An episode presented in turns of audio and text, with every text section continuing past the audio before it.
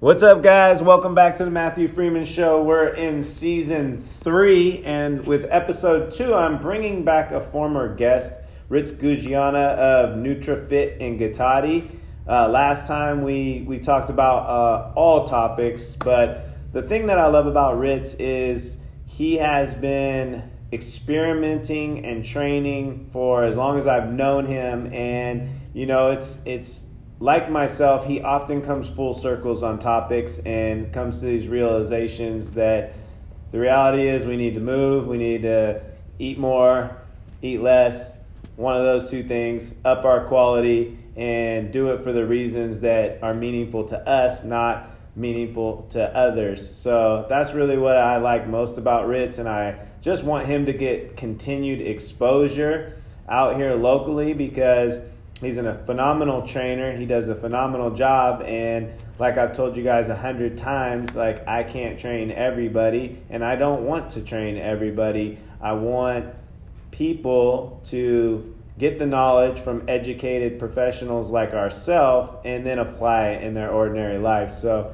it's really nice to have Ritz back on the show. If you haven't listened to the old episode, it is still the number one listened to episode on the Matthew Freeman Show. So that might be another reason that I wanted to bring him back on because we seem to uh, get the plays when he's here. So without further ado, Ritz, welcome back, man. Thanks for having me, man. Excellent. So today, um, we're gonna we're gonna open up talking about like barriers to entry in fitness. And so this could go a hundred different directions, but you know, let's start off with just kind of asking you like what do you think stops people from getting started the most when it comes to health and wellness or their personal training journey specifically? Mental blocks. Just probably lots of reasons, confidence issues, too many what ifs like what if I don't know what I'm doing or what it is kind of like cleaning up before the housekeeper comes. They want to get in shape before they go see the trainer or and they never get around to it and uh, all sorts of reasons. So you're here right here in in uh, on a main strip and your place is pretty visible. Like you can't drive in this direction towards Pete's and not see the big sign that says Nutrifit when someone's driving by and they look at it, what do you think they're thinking? I should probably go in there, but I'm going to keep driving this way. Yeah. or no. I'll contact him one of these days. Totally, totally. And I understand, eh, like, actually, we were just talking about this. There's a salon two doors down from Ritz's personal training studio, and he's chatted with the owners of the salon on several occasions and said, come on in. And they're like, yeah, yeah, yeah. But for some reason, they have yet to come over and enjoy a free experience. And, you know, I, I think, personally, I think people are intimidated, you know. Um, if you've seen Ritz before, he's a, a really fit individual. He's, he's tall, but like he's probably one of the nicest guys. But I think in personal trainers in general, like it's just intimidating. You know, I think people feel like, I'll ask you, do you feel like people think we're going to judge them? You know, so maybe they avoid coming in because they don't want to, to be judged for wherever they might not be. Yeah, and that's, we are judging you. That's our job. Let's judge where you're at and then get better. But it's not breaking, it's not any reflection on your personality or your work life or anything else. It's just, hey, let's check out your mobility, your strength, your weaknesses, and then go from there. But people don't want to know just how bad it is, probably. So, yeah. So you think like, um, well, it's it's interesting. I never really looked at it that way. Like, we know we are judging you, and you know, and I I guess when I think of the word judgment, I think of I have a negative connotation with it. But the reality is, it, it's it's not negative. It's it's an assessment. It's a you know subjective and objective view based on different components, right? Mm-hmm. To kind of go, where are you today, and where you want to go. Yeah. And then let's build this path together. Do you think people feel like personal training might be too expensive, so they don't even want to go in and, and be told no? Or um, do you think it's just people value their money differently and instead of spending money on themselves to get better, they rather spend it on things? Like, I think they think that, but the people, you know how it is. The person that wants it just spends the money. They don't think twice about it because they want it bad enough. So it just comes down to how bad it is. And if they don't want it that bad, it's just like not having time. Yeah, you don't have time, you make time. You don't have the money, you create the, the extra money for it and cut something else out that you don't need. Everyone spends money on crap they don't need. right. So So, how do you get someone that walks in the door that, you know, is a little apprehensive to invest in themselves like that? Because I think, you know, there is a, you know, there's a period of time where, like, maybe I don't value this, but then I spent a few sessions with you, and now I realize it's invaluable. So, in your you know experience in the past, how have you gone from someone like that's a little apprehensive, you know, not sure where to go with training? You spend a little bit of time with them, and you've seen them convert to like, I can't go without my Ritz, you know. And we're not talking about the crackers, but I can't go without my Ritz. Like, have you seen that kind of transition? And you know, what do you generally do when you're training to to hope to help orchestrate that? help them see that it's actually invaluable. just the experience. So they come in and they're fearful or they don't know what to expect, and then they come in and experience it, and they're like, "Oh, that wasn't bad. Like I feel good. They worked out. They got pushed a little bit, and it's like, yeah, it's not like this isn't boot camp in the military. Like we're not. You're not a U.S. Marine. Like we're not trying to like break you. I'm just trying to push you to your limit and then get better. And everyone's limit is a different different position, but that's not the point. The point is to just grow every time. So they come in, you I mean, as long as you're a personable trainer and you can talk to people and give them a comfortable experience, I think it's all about comfort. And people just don't people are afraid of what they don't know what to expect.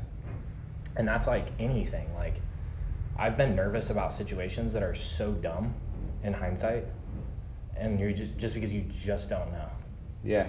And then after you're like, oh, that was nothing. And how many times have we told ourselves that? Oh, I don't know why I was so worried about that. So I think, and some people, dude, some people haven't worked out since PE in seventh grade, and they're 47. They Right. have like they're so fearful of what they're gonna see or experience that they don't even want to know sometimes. So just walking in the door is like, oh my god, I'm here, and then uh, yeah, so they battle that and they're like, okay, cool. And then a lot of times, some people still aren't sold, but they like maybe their spouse is paying for it, so they're just limping in, kind of something like that. And then after like five sessions or so, they start seeing some results, and they're like, hey, this is getting easier. Like I hate squats, and now I'm now I don't feel as crappy. Like my knees don't hurt when I do them. I feel stronger. I feel more solid. And because you know when the first per- person first comes in, everything's all wobbly and shaky, and then all of a sudden the bar starts moving smooth, and they're feeling stronger. And I think that's when it clicks for people too. They're like, okay.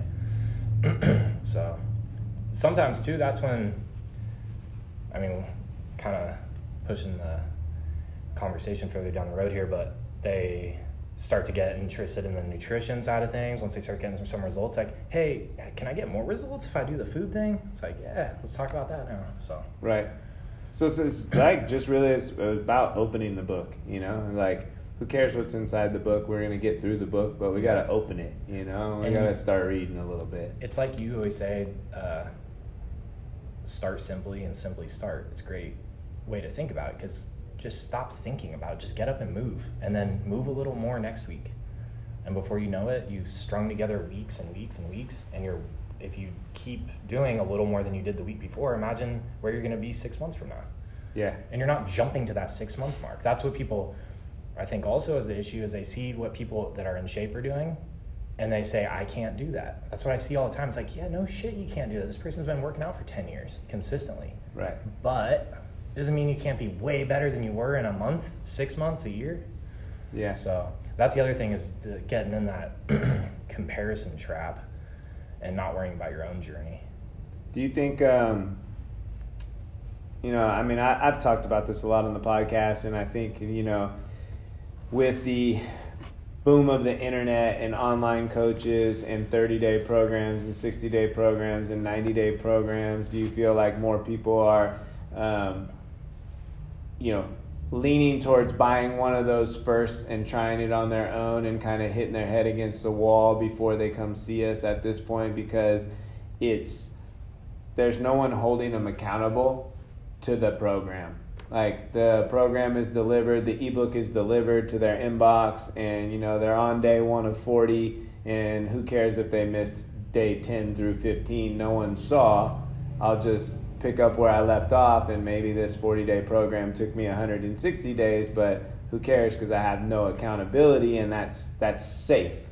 Now, if I go see a trainer, I have accountability, I have appointments, and if I quit on myself, that's not safe because I'm going to be exposed. Do you think that might be contributing sometimes to like some people not coming in the personal training studio doors?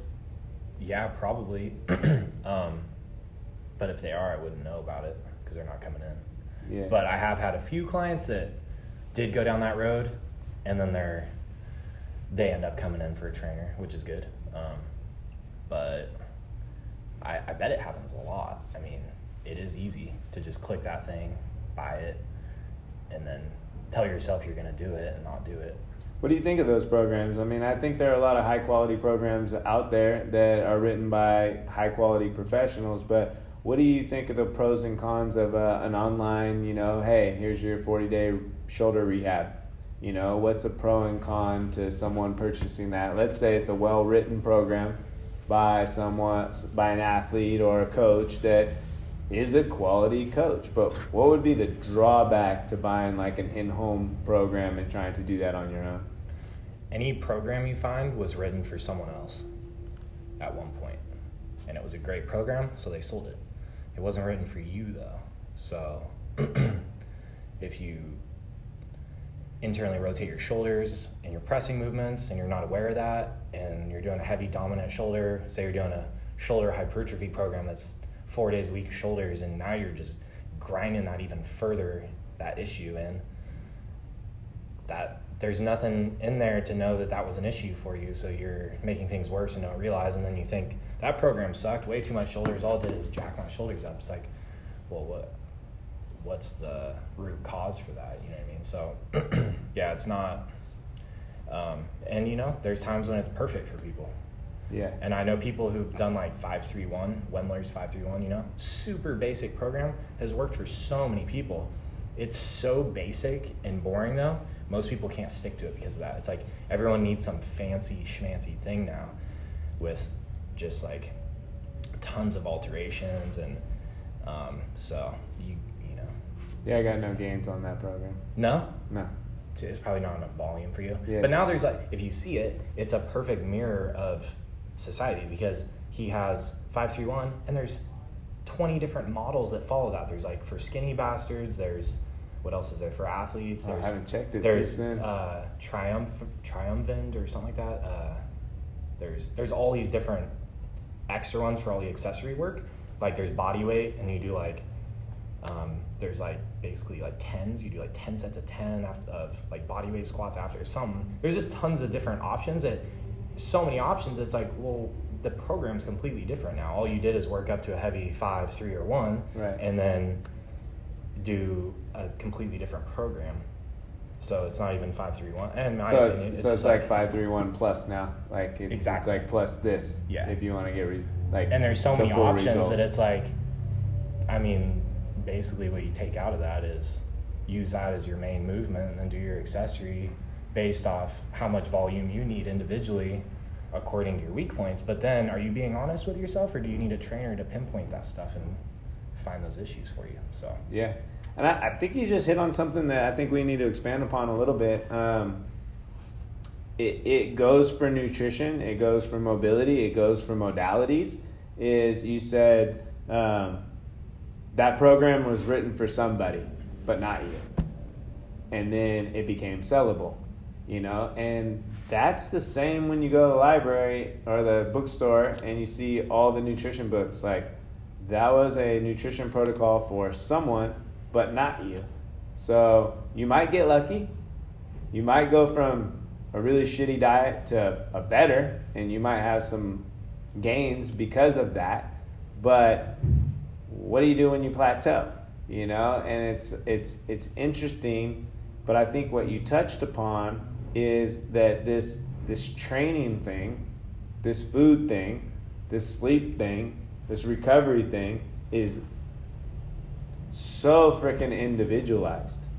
Like ultimately. Mm-hmm. There are basic concepts, but it's it's really individual. Yet people tend to flow to the the group dynamic, the the programs that are written for the masses, and I think that's why we look out there and we see like moderate to no results for a lot of people who, you know, everyone's seen the the person that's been on the treadmill for two years at the gym at the same treadmill doing the same thing, you know, that looks exactly the same two years later. Yeah. You gotta say like, how? Yeah, what are you doing nutritionally? Like, You're not losing weight. Yeah, what, what what is it? You know, it's like, and how much are you lying to yourself about what you're actually eating? So like, this is an individual thing, um, and you do individualized personal training here at the facility. So someone comes in and they meet with you for the first time. What's your assessment like? Like like what's your process like? How do you how do you initiate that for someone? Um, so first we sit down and do a consultation, and sometimes I have the option for people. They can either just do a thirty minute consultation and then schedule the assessment day separately, or we do an hour combining the two. So it ends up being like. Um, so what I find is the person that signs up for the consultation only, they want to soak up the time and talk. The person who wants to do both in the same day, they just want to go over their goals real quick, boom, on the floor, and then we do the assessment. The consultation though is um, we sit down and talk. We go over your goals. Sometimes that's an opportunity for someone to, you know, spill their um, eating disorder. Maybe it's that. Maybe it's um, uh, an opportunity for them to tell their history um, with working out and really go through their injuries and their exact situation. Just it's for them. So they tell me what's up. It's their it's their time. And then we do a assessment on the floor, and I'm just it's a workout, but I'm going through all different motions, checking mobilities, immobilities, and um, just getting a rough idea of where they're at with everything, so that I can see what they need. And then after that, I kind of tell them like, okay, so this is what I'm seeing based off your goals based off what you said with your history, based off what I I just saw how you move, strengths and weaknesses. You need two days a week minimum to do that, or sometimes someone literally just wants help with their squat or something. It's like, yeah, come in and come in and squat. You look solid otherwise. Because I still like to double check. Someone's like, I just need help with my deadlift. It's like, well, let's double check, you know. And then it's like, okay, cool, you look good. Or hey, I see a huge weakness in your core and here. You can do that on your own, but just so you know. So whatever it is, but it's yeah, it's just an opportunity for me to kind of um, check them out then- physically. so then what would be like your like what's your ideal client scenario you know like someone comes in you know general fitness client you you have identified that they need some you know movement mechanics you know um, they probably need some nutrition advice along the way. They need probably a little like guidance on creating like a roadmap outside of the work that you do with them um, and they want to become your client is the ideal situation for you seeing them five times a week? Is it two times? I know it's very individualized but like how do you feel you can best impact an individual that's new to this arena? Um, and what do you generally like i feel like that everyone has like i want to see someone x amount of times for x amount of hours and then i feel like i can really make impact you Mhm. know? But less than that is tough and more than that is too much So I can anyone I see once a week will get results, um, but it's gonna be faster the more you come and the more you do. So I will have beginners that will come in and they're so ambitious and they're they're like really they're actually ready to turn their their life around and they want to make it a lifestyle. They come in once a week they're watching youtube videos they're sending me they're asking me questions they're really listening when they're in here and paying attention to how they're moving and they're doing those things so they'll come back a week later maybe they only come once a week but then i have a client like this now she comes back she's like i did I've been practicing my, my wall sits. I've been doing my planks. All my all her weak point training at home. She's been doing those, and then when she comes in, she's stronger because of that. And then we're progressing each week, and her body's changing. She's tracking her food online. She listens to everything I say. I don't even have to charge her for nutrition and do that whole thing because I just give her some tips and she sticks to it. She doesn't need the accountability because she wants it bad. So I think for me, that's just the ideal situation is just the person that truly wants to make that lifestyle change because the people who just want to look better they just show up and want to rely on you because it's not deep enough. Yeah. You know, it's too surface. They're just like, hey, help me look better, and then that's it. And just wanting to look a little better for most people isn't enough to stay on your nutrition day after day after day, week after week. And doing those workouts after you get off work and you don't feel like it and your trainer's aren't there, like, so, um, but yeah, most of the time, I think two two or three times a week is solid. I don't. I usually expect three time a weekers, but sometimes I get three or four even. Um, and like I said, the more you come, the better. But sometimes it's almost, honestly, sometimes it's too much, because they they start to take take you for granted, and they're like like it's like you almost lose some workout intensity sometimes because they're like, eh. Like the person that comes one or two times a week is like, let's go. I'm ready. I haven't I missed you. I haven't been here in seven days. Like, let's do this. I'm ready. Right. The person that comes four days a week is like, oh, I'll be here in a couple days. They just like they're in here so much they almost yeah. So so you think that's like more than more than three, and you do hour sessions, right? Yeah. Yeah. So like more than three times a week, they start to. It's like another a to do on their list versus yeah. like a get to do. Yeah. When it's one time a week, it's like, no, that's the one time a week I get right. to go do me, yeah. you know? Whereas like three times a week, it's like, nah, that's another, I got, I gotta go three times a week at some point um, for some people. So I have a client who was coming three times a week. Um, and then I could not get this guy to go to the gym on his own. Oh, he's excuses, you know, whatnot. And then I decided I don't want to wake up early on Mondays anymore. I need some more because I work half days on Saturdays. So I wanted my full Sunday and then I wanted another half day of Monday. So it's kind of like half Saturday and half Monday. Right. Um, and so I told him he was like kind of bummed out, you know, because he relies on me a lot. But now he's hitting the gym on his own. I can tell there's more intensity when he comes in. He's a little more focused, and you can tell he appreciates it more. And he's paying less and coming less. So it's ironic, but it's like he started to realize like, okay, I got to do more on my own if I want the results I want. I can't just rely on him. But then it gets him in a little bit of a routine. So now he's going to the gym more than he was because he was three times. Now he's going twice on his own. So now he's at four days. There's more intensity when he comes in. He's paying attention a little more to get make sure he gets out of his sessions as much as he can. So yeah, I think there's just especially when people have the money and that's not an issue. Yeah. It's like uh, I got my trainer, like you said, checklist, and then I'm out. Yeah, and that's it. I, I totally agree. I mean, I'm I'm going approaching nine, almost ten years in the industry, and I don't want to see someone more than two times a week. If they come into the consultation and they're like, "I'm ready to go. I want three times a week," I'm like, "Now we'll start with one." Yeah. We're gonna start with one. Make sure like you still feel like I'm a good trainer for you, and I'm gonna make sure that I feel like you're a good client for me because mm-hmm. not everyone's a good fit, you Build know.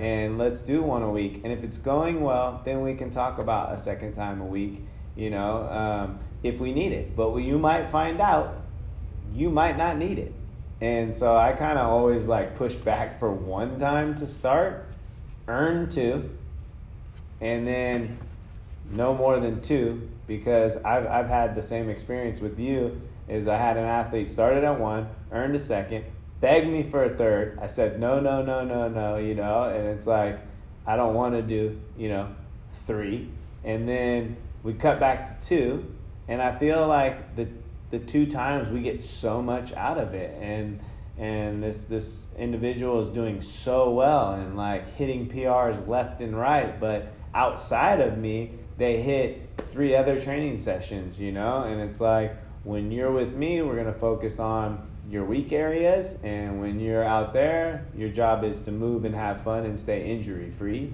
Mm-hmm. And it's led to like, like some, some really good tangible results, you yeah. know? Um, I have a, I have so many of those stories, you know? It's like two times with awesome. me, then two times at CrossFit, and then hike, you know, one day a week, and yeah. it's like boom, the weight's coming off. But it's like I've had I when I started my career, you know, when we're trainers, we have no clients and no money, yeah. and we're trying to build, and so it's like cool, I'll take you four times a week, and it's exactly. like.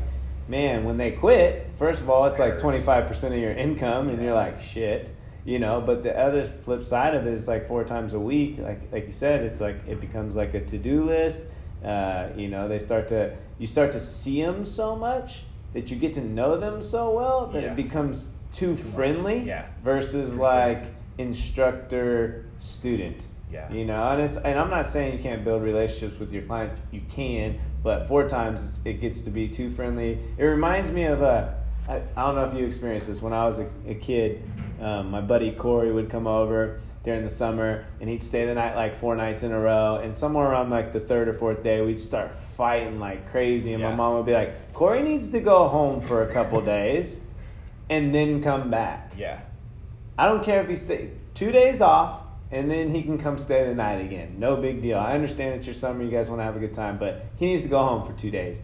And it was because we just spent so much time together in a short proximity that there started to be a butting of heads. Right. You know, I think that happens with clients when you yeah. train like more than three times a week. Yeah, I don't want to get sick of seeing you either. Like, I want to be excited to see my clients. I'm finally getting to that point where I'm like, I dig most of my sessions now. You know what I mean? Like before, it was just like I feel like that was like there was like two, and then the rest were just like, oh, this person again. And it's not always because you don't like that person. It's usually because you see them too much or you yeah you get too friendly and then it's like it's just too much. It's not even about like it's like now i feel like i'm not you're coming in to like for me to entertain you. I want to train you. Yeah. like, this is my passion. This is what you pay me for. Let's do that and stick to that. So. So you consider yourself a teacher at heart? A teacher more than a coach you mean i, I, think coach and teacher I, I think are interchangeable so well, i know we use the word coach but what I'm hearing you say, which I'm not going to put words in, in your mouth, but I'm hearing this from a lot of trainers lately that I've been talking to. Like, I want to train the people that are motivated and want it.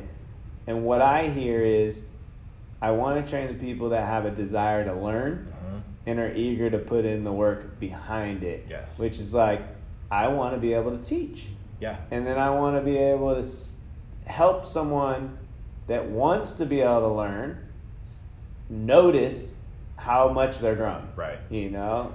You know what? The, oh, I have this one client that um, she comes in and it's like I'll tell her something and she's looking me in the eye, she's listening, and she goes, Okay, so you mean this. All right, cool. And then she does it and she's like, Oh my God, I felt that so much more. That's crazy. And then we're talking about it. Like, you could have that same situation with another client. It's like, Okay.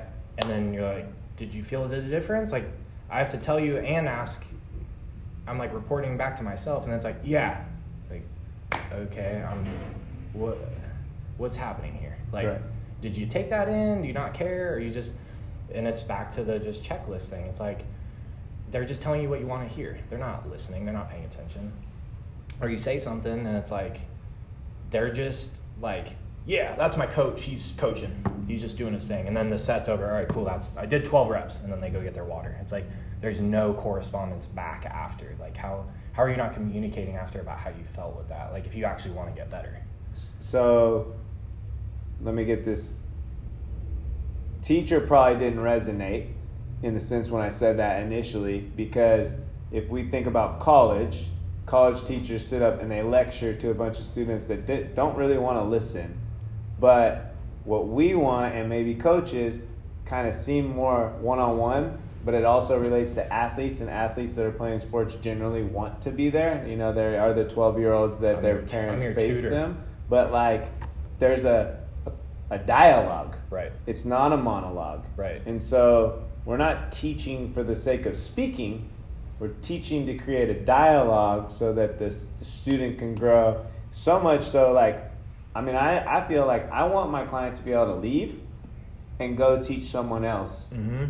what they learn. And I'm sure you're like the same, right? So it's like, Yeah. I don't want you to be able to do, I want you to be able to do and understand. Yeah. Like, there's a difference. Well, that's I have people and they know who they are because I give them shit about it all the time. It's like, dude, you've been with me for a year and a half and you don't know what a row is. Like, if it's cables, barbell, dumbbells, it, a row's a row. You might move your, and it's like they can't. It's like, it's black or white. It's just like all I know is cable row at 22 on that. I don't. As soon as it's at 24, I don't know what it, what the exercise is. What's this one? You know what I mean? It's like, so yeah, it's getting, and that's you know some of that could be my fault. It's, it's um, it's communication. There's a lot of that, and you got a lot of different personalities you work with, and people learn differently at different rates, and all that stuff. So Which is part of the whole fun orchestration, right? Because, I mean, I don't want you guys to think listening here that like we're just actually doing a podcast about bitching about the clients that aren't doing what we would like them to do. Because it's really not about that at all. What what we're doing is two trainers discussing like, okay, hey, we have some shortcomings in communication if this client is coming in like this, but also the client maybe had a misunderstanding of what they wanted out of their training and they need that deep connection and why. And uh, I recently did a video for my my nutrition group and uh, I took on this new set of macronutrients for my competition, and they're different every day, and it's tedious as hell. Like it's not easy to go, oh my my macronutrients for my lunch are this, my macronutrients for my snack are this, my macronutrients for my four o'clock meal are totally different than my two o'clock meal, and then I got to do a six o'clock meal, and it's and it's literally not only four meals a day that are different it's four meals a day that are different seven days a week and so it's it's tedious task but you know what i want to perform super well at my competition and it's all about that competition and so right now i'm willing to do everything that it takes to be the best that i can be at that competition which one? uh, I'm doing a three day competition in uh, Sacramento. It's a CrossFit team competition with three other people. I don't want to let down my teammates. It's uh, June 28th through the 30th. It's called the Northern California Classic. We don't know the workouts till the day of, they don't tell us. We only know that we're going to be doing a 5K because they, they, they did a real cool thing. They opened up the 5K to the public as a fundraiser within the event. Hmm. So like we're doing the event, but there's also public people that can come in and run and earn money for a fundraiser. So I'm like so laser focused right now on sleep and recovery and training and even to the extent that I'm eating, you know, some foods that I don't normally sit well for health purposes, but it's all about performance right now for me. And then as soon as that competition's over, all of that might change because I'll be like, Like the carbs you were saying? yeah, like additional carbs that don't you normally sit well with me, but like as soon as competition's over, it'll be back to like, okay, now I just want to feel good What and if you uh, train. what if you uh, kind of cushion them around your workout more? Is, is that All that's been helping. Yeah, it's quality. Quality has been helping. Mm-hmm. immensely. Cutting the caffeine has been helping immensely. So like those, you know, few things and and you know, I guess why I brought that up more than anything is just like when you really know why you're doing something, like like you said earlier, you make the time, you figure it out, you do it, mm-hmm. and it's all an experiment. This could go entirely well or it can go entirely bad, but that's the only way we learn and grow. And the clients need to come in and, you know, understand that it is an experiment. It's not a magic pill. Right. It's like we have knowledge and we have some guidance and we're going to create a plan. Oh, and sometimes you have to change the plan Yeah. it wasn't working. You know what I mean? Um, I don't know. It's it's it's kind of crazy like that. So, what? Uh, well, let me ask you this question. What is one? Can you describe like one client that you've worked with without mentioning their names and stuff that like was so uplifting to you? Like it was just like the the ideal situation, what kind of went on, what kind of training they got, and why why you were so proud of that situation. Um, sure, there's more for sure, but um, the freshest one is Amanda Chimino. She's got her first bikini competition tomorrow, and this girl, I I love it, freaking love it, because I can use her as an example. She doesn't have the best genetics. She has the willpower and the drive, and that's just like, like it shuts down every excuse about nutrition because it's like, no, look at her, look at her starting point you, she wasn't genetically gifted, but anyone can get lean if they want to, you know. Um, so she started as a heavier girl, and she came in probably a year and a half ago, maybe two years ago. I can't remember the timeline now.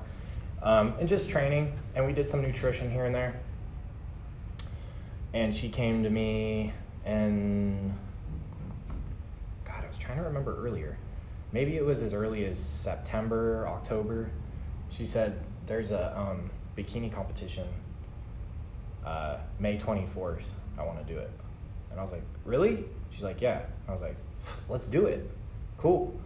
And I was like, okay, so let's, I was like, we'll start dieting January. We're going to do like a premil- preliminary diet to kind of um, set you up for that. And then she started started at it. This girl hasn't veered off one day. Stuck to the plan. No matter what I ask of her, up your protein to 175. Okay. Sorry, this is gonna hurt, Amanda. Lowering your carbs down to 75 for four days. Okay. Never a complaint, never an issue. Just wanted to be at her best, and she trusted me. And that's the main thing. Is like, um, hire someone that you trust. You know what I mean? Like if whoever's listening, it's like, yeah, if you don't if you don't like my flavor, like you were saying, like you don't like how someone puts information out your post today or um, it, it that's fine. Just find someone that you trust and then stick to them. Quit because i've had people get nutrition with me and then they're going off what are you doing well this guy said to eat oatmeal after my workouts. Like okay you're eating extra carbs now though like just stick to the plan you know? Right. She hasn't veered off at all. She's it's made it so easy because i try something okay that didn't work scratch that let's go back to this. It but when people aren't sticking to it and it's like you're making this really i don't know what's working and what's not because you're half-assing everything you know what i mean? Yeah. and um, the way i've seen her confidence change and it's just a lot deeper than the physical results. And uh, she's proud of herself and it just feels so uh, uh, what's the word authentic you know like it's just like it's like yes like this girl's so happy about what she's done and accomplished and this is gonna go with her through her life now now she's gonna believe she can do all kinds of stuff and so yeah so i think been really proud of her for sure lately Yeah, that's awesome, man. Like taking someone to their first bikini show, I did that one time as well, and um, man, that's that's scary for Yeah. them, and it requires a incredible amount of work. And it's like the the night of, they're so smart. I mean, nervous as heck, but when they're done, like it's it's more than prancing around on stage. It's like literally I just showed myself that I could commit to myself and honor myself and and honor my promises to Yeah, myself for the last nine months, you know, or, or a year or two years and you know, how many commitments have you made to yourself and broken in the past Mhm. and now you just you just did it. And Yeah. it I think so many people veer to like bikini and bodybuilding. I know this was my own personal experience as well because it's like if I'm gonna stand on stage in front of people, I want to bring my best, and guess what? There's no margin for error. There's Mhm. zero, zero margin for error. yeah So I have to be perfect, and if Yeah. that means I need to flick two grains of rice off my bowl because that's what's gonna take to get the grams down, Yeah. I'm gonna flick the two grams of rice off of you know off the bowl and at least to know that you know. you tried 100% and did everything you could. The other thing that she the other day she comes into my office and goes um, uh, she's like yeah she's like it's so weird that it's almost done like I've been focused on this and preparing and excited, and it's like so crazy. It's just almost done. I was like, yeah. So there's a thing called post contest blues, and she's like, yeah. So what I want to talk to you about is my next goal because I want to I want to walk off stage and be and like you know celebrate the night and the next day, but then I want to get refocused and um, get going towards my next thing, not necessarily dieting again or whatever. But she's like, I want to have something down the road that I'm like already kind of anticipating and working towards. And I'm like, you're so smart. Like I didn't, I, I was an idiot. I just went and gained 20 pounds the next day and was like, uh, what's life? You know, like I go into the gym, like, oh, this sucks. I feel like there's no purpose to my workout. So I made that mistake. And I'm like, damn, you're just killing it everywhere. So I'm pretty sure I ate two pints of coconut bliss every night for like 20 days in a row. what's that? Ice cream. Coconut, bliss ice cream. I think I ate two two Wait, is pints that of that it. soy milk stuff? It's coconut. That's Oh. why it's called coconut bliss. Oh, that makes sense. I just thought it was coconut flavored. You know, it's like the the uh, soy. They have the what rice dream, and then they have the soy Ah. something, and then they have coconut Oh, bliss, gotcha. and, and then uh, See, yeah. that stuff messes up my stomach more than just regular ice cream. It's like the um, le- lecithin or lecithin. Oh, lecithin. Yeah, Yeah, that stuff jacks me up. I don't know what it is. I can't drink almond breeze, but I can do the um, lactose free milk. It's fine. Like, Lecithin acts like uh, guar gum, yeah. and uh, I think carrageenan is different, but they're all like thickening agents, and Yeah. like some of them. Don't get me wrong, man. It it messed my stomach up too, Oh, yeah. but I was just on like, you know, Yeah. I, I never even stepped on stage. I mean, I guess it's it's a, a point to say that because um, I realized it was for me the journey of can I honor a commitment to myself. And so for two years, I built my, you know, I gained weight and whatnot, and then cut for it, and it was honoring the commitment. And for me, I never really cared about getting on stage. I just wanted to see if I could take my my body there, you know. And Yeah. Sometimes I'm like, shit, you got all the way down to it. Why didn't you? But like, it's just never even really been appealing to me. I think that was the first time that I actually was like, you did this for different reasons. That doesn't bring you joy, and you don't need to bring do anything that doesn't bring you like. It's okay to say no to things that you don't want to do. Like, don't Yeah. say yes just because of the pressure. You know. Dude, I Uh, think I would.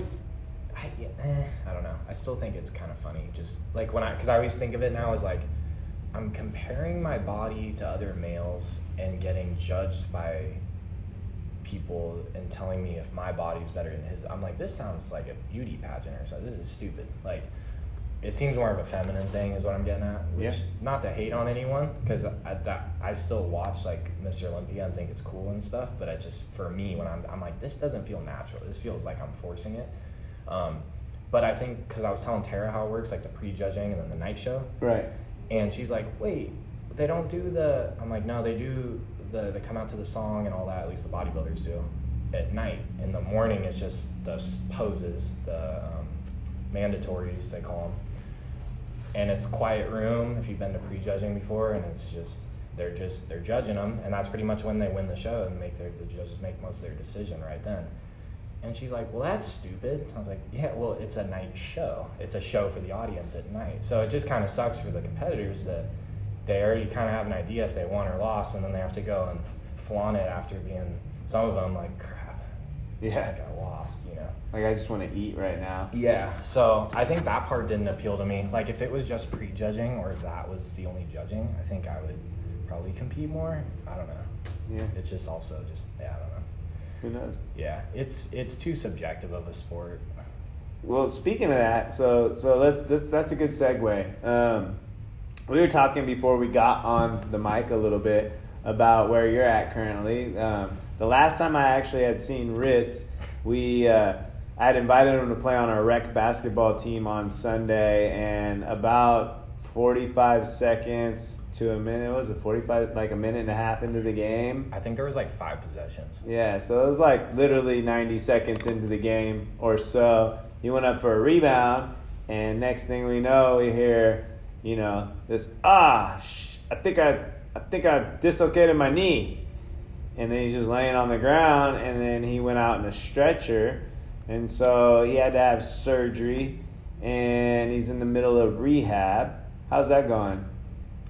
It's going great. I mean, I have nothing to compare it to. It's my first knee rehab, but um, knee hab, I've been calling it. Um, yeah, so ruptured the patellar tendon, some other muscles tore inside it. Um, they said it was pretty bad. Like it was, they had to, um, they put a skin graft in there. So right here, you can literally feel that on the right side for people that can't see.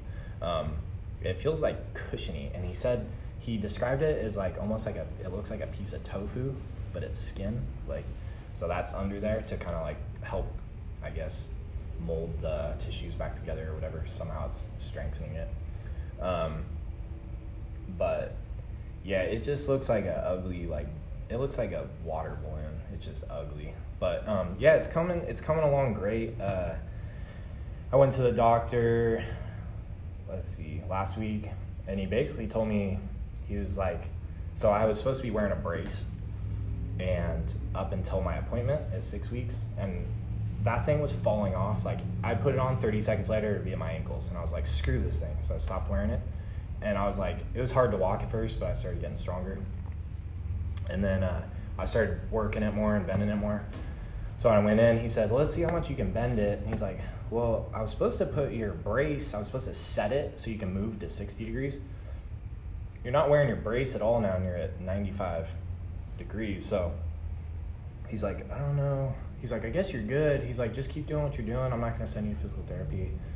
So I was like, okay, cool. I guess I'm doing exactly what I should be doing then. But um, what's crazy about all that is just like, it's like, I got healthy fast because I was moving it. That's it. I was being smart with it. Like if something hurt a certain movement, I wouldn't, you know, do that. But like literally like society sets the bar so low because ah no one's gonna move let's just lock them in a brace for eight weeks and there's the thing that bothered me was there's no like there was no like individualized circumstances as far as like the recovery like they weren't like, like the standard recovery exactly protocol. they just like so i don't know but um yeah so i kind of just took matters in my own hands but and listened to my body and stuff but um yeah. Motion's lotion man. You gotta move. So it's been yeah I'm, I'm getting back to like squatting. Um i've been riding the bike again. Um i got i'm up to like three minutes now without pain so. Nice. yeah. Now that I'm squatting and doing the bike, it's gonna recover hella fast. It was just I was in this weird phase for a little bit where it felt like it wasn't getting better, like for like a week and a half, because it was like it needed that next push. hmm I think you know. Well, so when you say squatting, just for the listeners, are you squatting under load or? Uh, Yeah. So I, at first I was doing body weight squats, but it it felt like and my goal originally was like okay I'm gonna do 20 and then add five each week, and but it just felt like it wasn't helping. I was like, and um, from the research I've done, the only way to really break up scar tissue, even though massage therapists will claim they can break it up, is through eccentric loading. So eccentric when you guys are lifting weights imagine a bench press eccentric is on the way down. So imagine you have scar tissue in your chest muscles. Once you load up some weight that eccentric loading on the way down could break up that scar tissue if you have any in there. A massage isn't it's not enough to get in there. So um, i kind of took that information and um, i started squatting down to a box and um, this is where you kind of have to be intuitive and have some sort of I guess, experience with this stuff, but the pain felt like it needed to be worked. You know what I mean? Like I was feeling it weak in there and there was some pain in here, but after it like feels stronger every time I push it further than it had. But then for some reason when I do deadlifts, it doesn't like it. So I can deadlift I can't deadlift 45s, but I can squat 45s.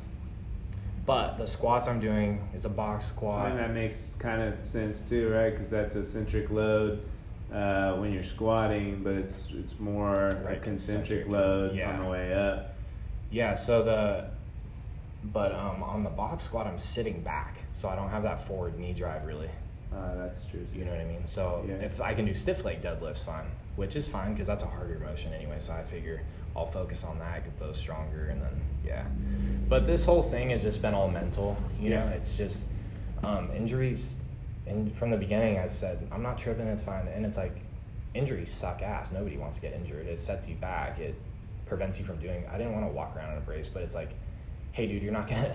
It's done now, so you got to deal with it. So the only way to do that is to stay positive and focus on the things you can improve. And my upper body, my whole goal was like I'm gonna get my arms bigger, and and I've seen change in my body. I legitimately made that happen from just hammering my upper body since then. Let my my legs aren't taken away from any recovery, so that's been kind of nice. But Yeah.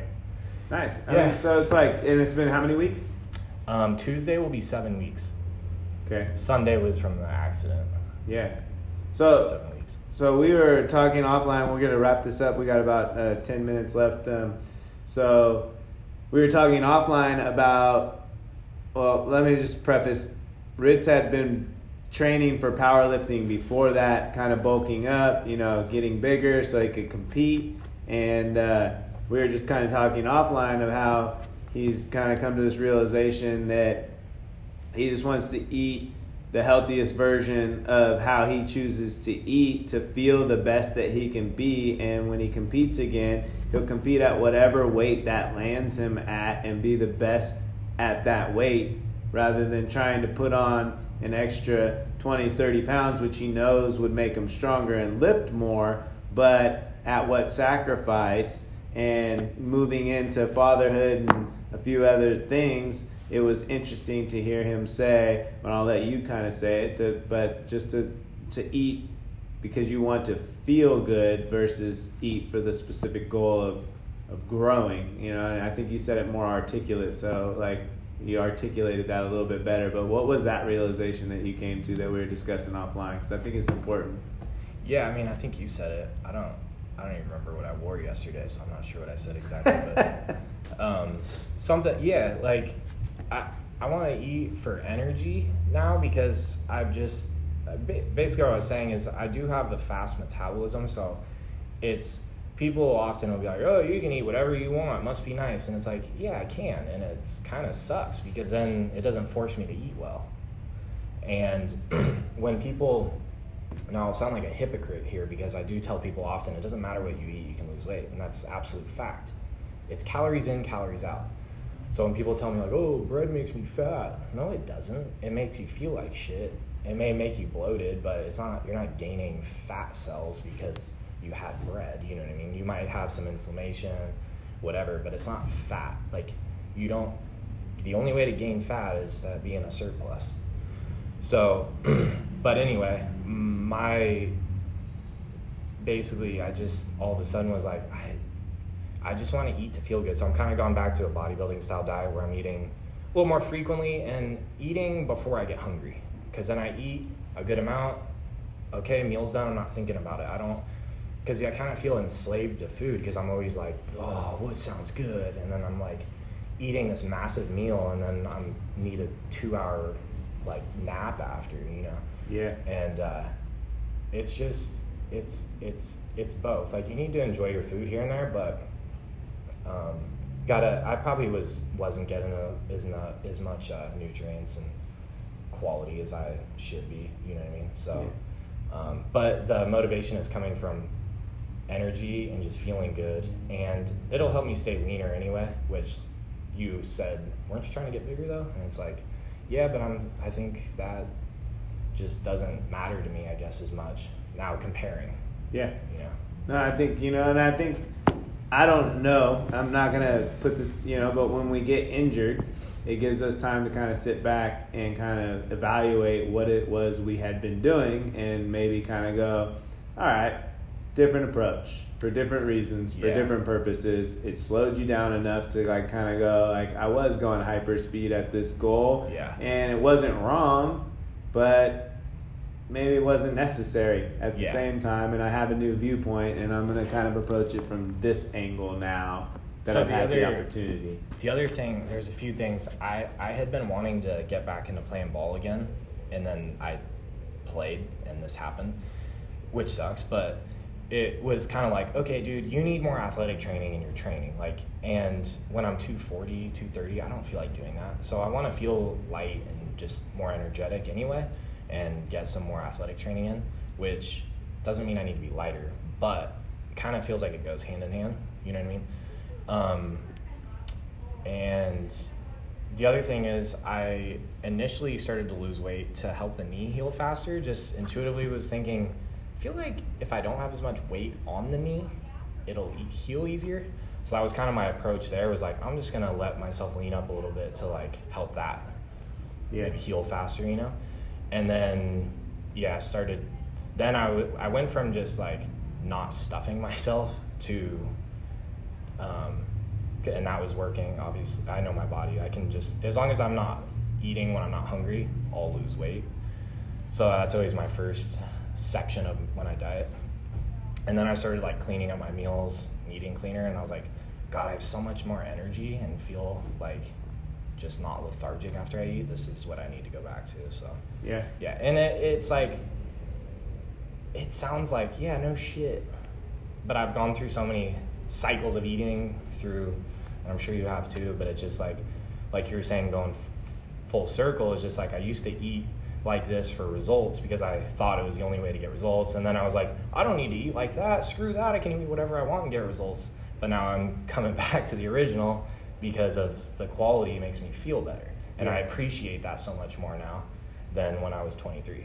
Totally. I mean, and it's physiological. Like digestion takes an enormous amount of energy. So when you eat a huge meal like that, of course you get tired and need a nap because yeah. your body's expending all its energy trying to process that, you know, onslaught of, of food. You know, when you eat a little more frequently, your body can deal with it. I mean, you would never shove like a hundred logs at a time in a chipper shredder. Like it would get clogged. You know what I mean? It's like you put yeah. a few in at a time, and it efficiently shreds them. Yeah, and it but, ends up being faster. Yeah. If you do a few, yeah. Just a few at a time and, and at the speed. I mean, another thing is I, I, you know how many paper shredders I broke because I was being like impatient and shoving too many papers in it and yeah. it's like it burns out. But it's like if I do a few at a time, it's like ring, ring, yeah. ring, you know, and it's like the shredder stays going. So I think our, our bodies are a lot like that. And, you know, it, it's a good way to think for, about it. For different people, you know, quality matter matters more, you know, because we don't have that that kind of metabolism, and some it matters less. Um, but it always matters because I think when you eat higher quality, I think you always feel a little bit better. But bad quality, you just might not feel shitty, and right. so you don't know what better feels like because you don't feel bad. The other so thing is like, we're so our bodies are just adaptation machines. So a lot of times your normal is shitty and you don't realize that. Yeah, I totally agree. Mm-hmm. Well, man, dude, I always love chatting with you. I, I, I, we could talk for hours, like we've always said before, and uh, you know, we hope that you got something out of this today from you know our little back and forth. Uh, this is kind of what we do when we get together. But can you tell us uh, one more time, like how do how does how do people get a hold of you? What are you doing right now? What's what's popular, um, and, and what's the best way for them to reach out? Um, usually on Instagram. I have two, so my my personal one and then the NutriFit one. Sometimes I even get confused by my own actions on there because I'm like, what page do I post this on? But basically, my personal page is just it's Ritz. It's even if there is some coaching on there, it's it's you know it's just that. Like I use that as my filter free page, and it is what it is. My NutriFit page, I try to just keep it to clients. Um, okay. I'll put I'll put you know, and then if it's advice or stuff like that, it's it's via a client or something like that. So, um, but yeah, just DM or um, my phone number is on the door of my gym, or it's on my I think it's on my Instagram too. Someone you could text me, I don't care. Excellent. So, yeah. so I'll put all that in the show notes just so everyone can have a one safe place to find it. Um, if you are in, in Guittati, I mean, and you are looking for a personal trainer, like I said, Ritz is a, a one I would recommend. And, you know, I don't just recommend any personal trainers, and that's why I'm here doing a second show with him. So, hope you guys got a lot out of it today. Ritz, thank you very much for your time. Thanks for having me, like always. Always a good time. I hope you guys enjoyed the show, and until next time.